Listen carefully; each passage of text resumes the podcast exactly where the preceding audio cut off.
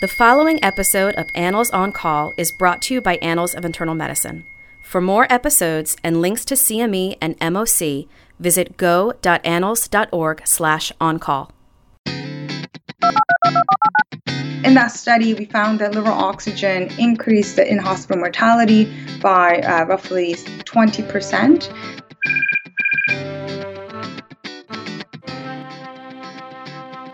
Welcome to Annals on Call, a podcast based upon articles from the Annals of Internal Medicine in which we discuss the implications of the article for you, the listener.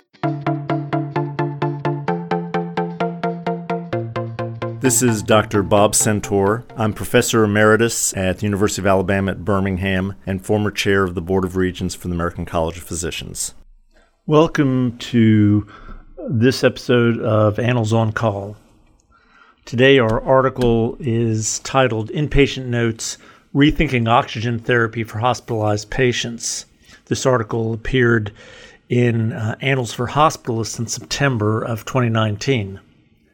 Joining us is the first author, Dr. Lisa Kim, who is a respirology fellow at McMaster University, where she also did her internal medicine training.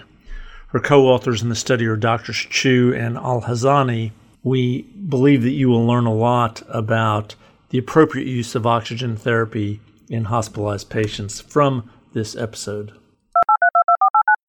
Lisa, thank you so much for joining us uh, on Annals on Call. As I read uh, your article in Annals for Hospitalists, I thought to myself that this is one of the most important topics that we could talk about. There's a uh, maybe not so cute phrase that's used a lot in the United States called the oxygen fairy. And the oxygen fairy refers to you leave in the evening, the patient's not on oxygen, you come and make rounds the next morning, the patient's on oxygen, you have no idea why the patient's on oxygen, you don't even know if the patient needs oxygen, there's no note in the chart, no order. Does this happen in Canada also? Yeah, no, absolutely. It's it's uh, funny that you mention it because this is sort of how our study initially uh, started out as, as the few of our colleagues talking about, you know, the the oxygen fairy. I mean, we don't we don't have the same exact same term that we use here, but we were complaining or venting to each other that it seems like everyone seemed to be started on oxygen with, as you said, unclear indication. And uh, this is sort of how we start to look into things. And you know, every time you try to take them off of oxygen, uh, or you know, point out that uh, we don't see a clear indication for a patient being on oxygen. Even our other colleagues or you know other multidisciplinary team members would comment, would look at you, sort of funny. You know, this is really important. You know, because oxygen is so common, and I think it's such a common clinical scenario that what you just described. Well, as an academic hospitalist, I make rounds with uh, residents and interns, and it seems like it happens all the time. And I'll just say that about a year ago, I went on a rant on Twitter about the oxygen fairy and the number of responses, and this is not uh, isolated one institution, and I've worked in several different hospitals, and the same thing happens everywhere. Do you know how big a problem this is? How much oxygen is being used, and, and who's putting it on? It is a common scenario, and I think it's a very widespread uh, problem. And uh, I think just looking at the numbers, um, depending on which study that you actually look at, uh, but you know, I think we can all agree that supplemental oxygen is one of the most commonly prescribed therapy in acutely ill patients, uh, especially in hospital setting. Uh, and some studies quote at least 25%, or some say even you know 50% or more in patients in uh, emergency department, and you know 15 to 20% of patients who are admitted to the hospital are exposed to supplemental oxygen.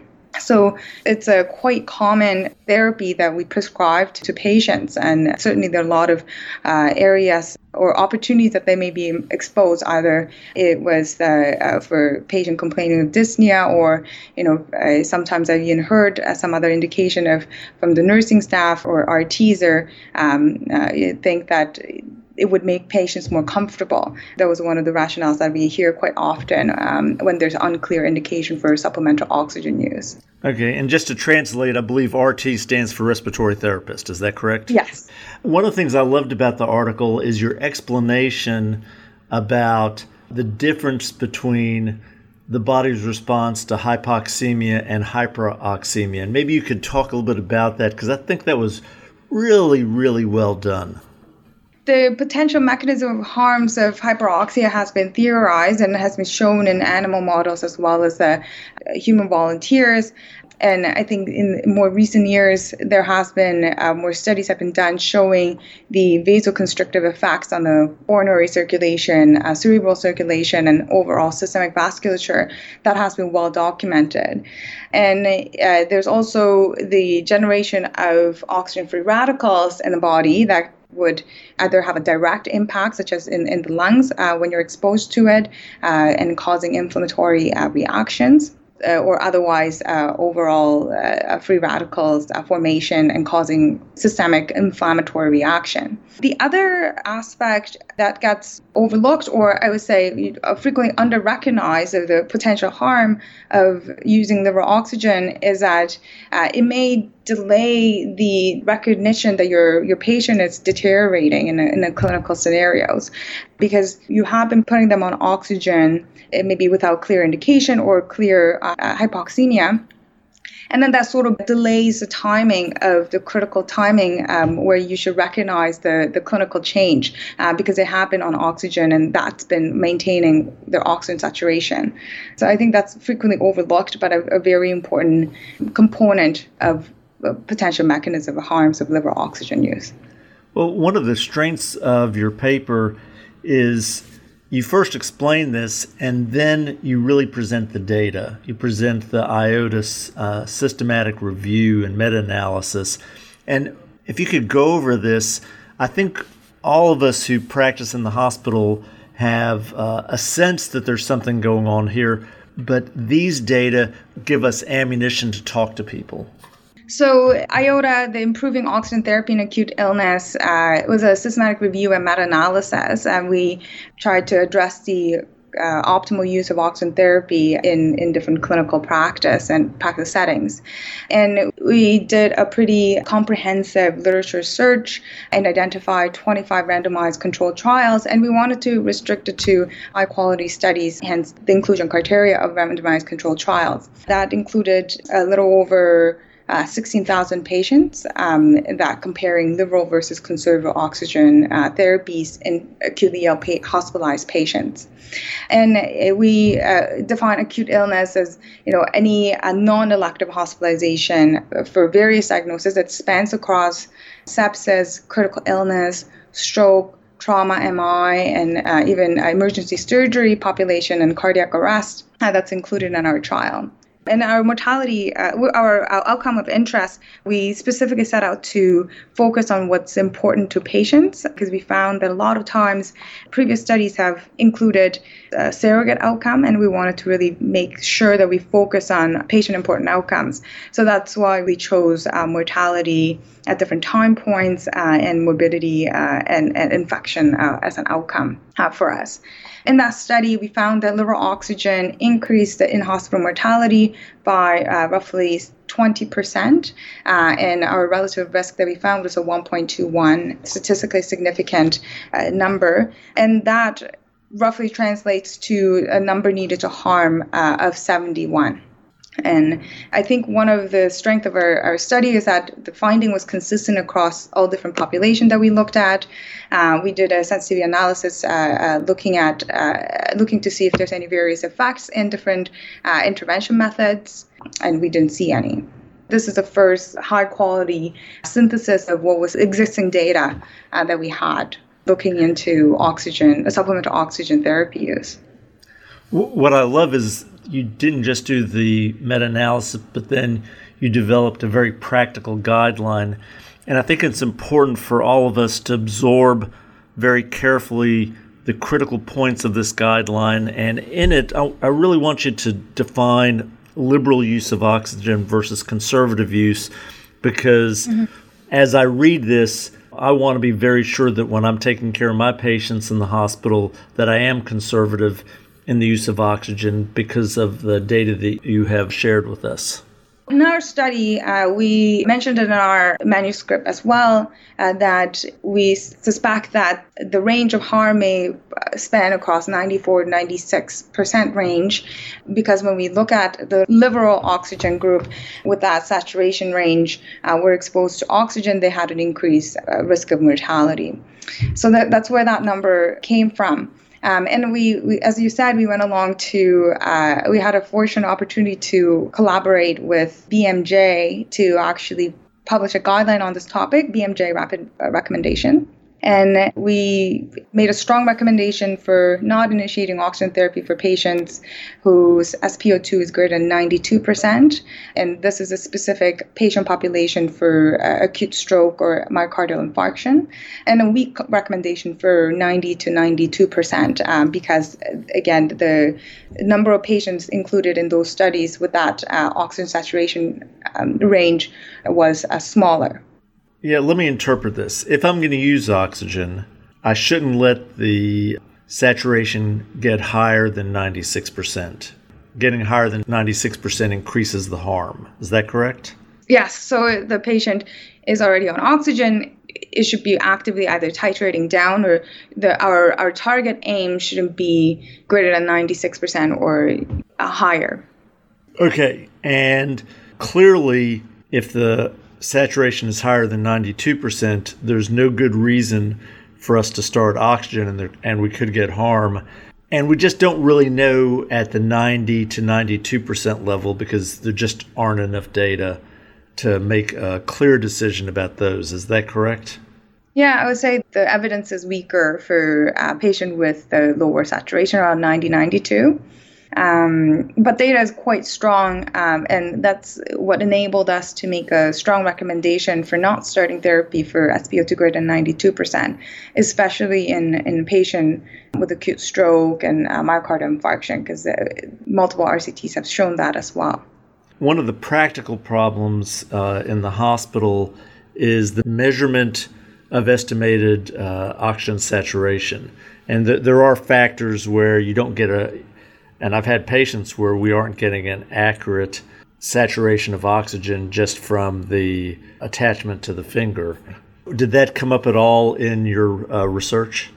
So the studies sometimes reported the SpO2, and uh, some of the study, mostly the critical care literature, had a lot of uh, the PaO2. They tend to measure PaO2 because they have uh, access to arterial uh, mm-hmm. oxygen tension data. Uh, but we haven't really come across different methods of uh, measuring um, oxygen saturation. Um, usually, it was done by the the SpO2 uh, monitoring uh, probe uh, of some sort.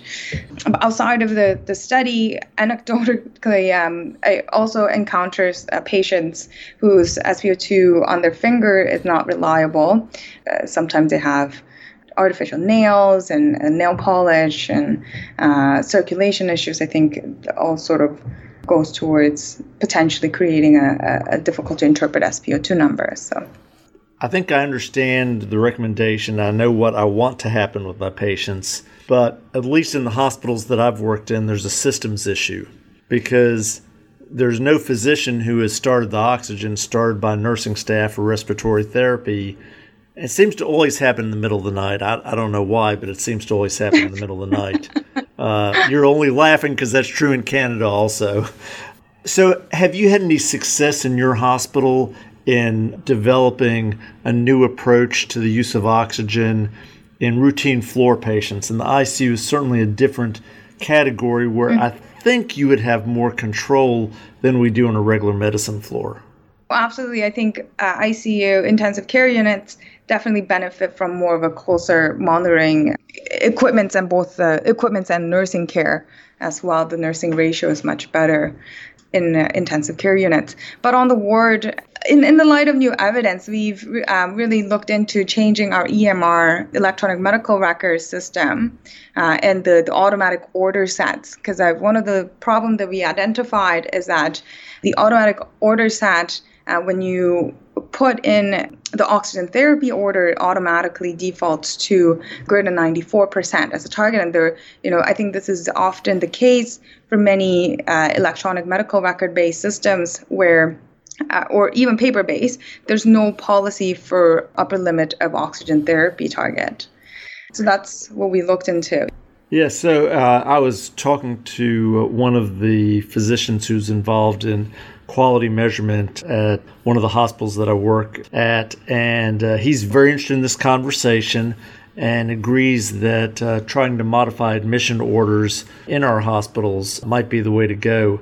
I think that what your article and your research has done is it's given us a charge to go forward. And I hope that all the hospitalists and residents who are listening to this podcast will uh, read the article, uh, which is an excellent article, and take uh, very seriously the outline that you provided for us uh, so that we can actually use less oxygen and have better outcomes for our patients. So, all that being said, this is your chance, one minute, to give a pitch for what you think is the most important thing you want other physicians to learn from your article and from this podcast. I think it's an important uh, concept that I want to get across, and uh, many of the study authors wanted to get across, is that the the mantra of uh, the oxygen is always good, and it must be uh, even better to give more of oxygen and, and correct it to super therapeutic or super normal uh, level uh, is actually harmful. And recognizing that the, the traditional mantra that we've been taught comes with uh, with a harm, and we need to look into the evidence in a more, more of a critical lens and actually carrying it uh, forward in the clinical practice because I think it's always very difficult to break habits or, or change clinical practice pattern when the new evidence becomes available. But I think it's really uh, important for us to uh, carry forward because there has been many studies looking into correcting overzealous, so to speak, correction of physiologic matters, um, physiologic values actually produce more harm, such as you know transfusion threshold or glucose uh, targets um, uh, and such. So I think it's time for us to look at the oxygen in the same critical lens as the other medication and be aware of uh, how we're prescribing it, despite what our traditional teaching has been. Well, thank you so much for uh, joining us on the podcast and for writing this article because I agree with you 100%. This is a very, very important topic, and you've brought data to it, logic to it, and really explained it very well. Thank you so much for uh, joining us. Thank you so much for having me. That uh, it was a pleasure.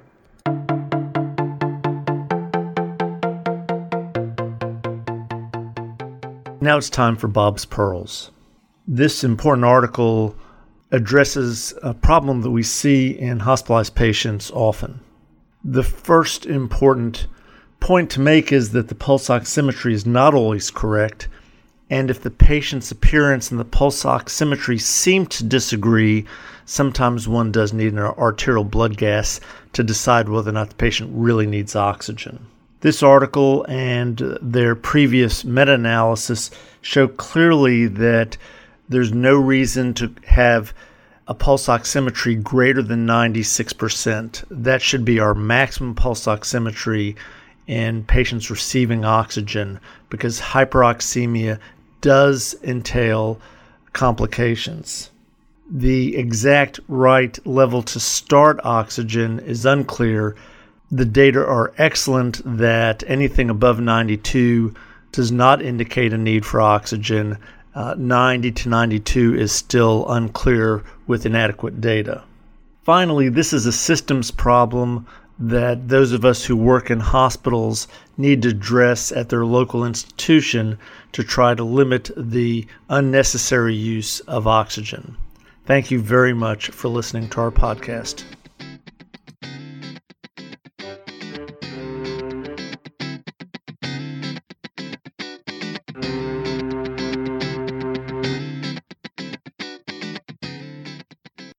For more episodes of Annals on Call and links to CME and MOC, visit go.annals.org slash on. Participant statements on this podcast reflect the views of the participants and not necessarily those of the journal or the American College of Physicians, unless so identified. The information contained in the podcast should never be used as a substitute for clinical judgment.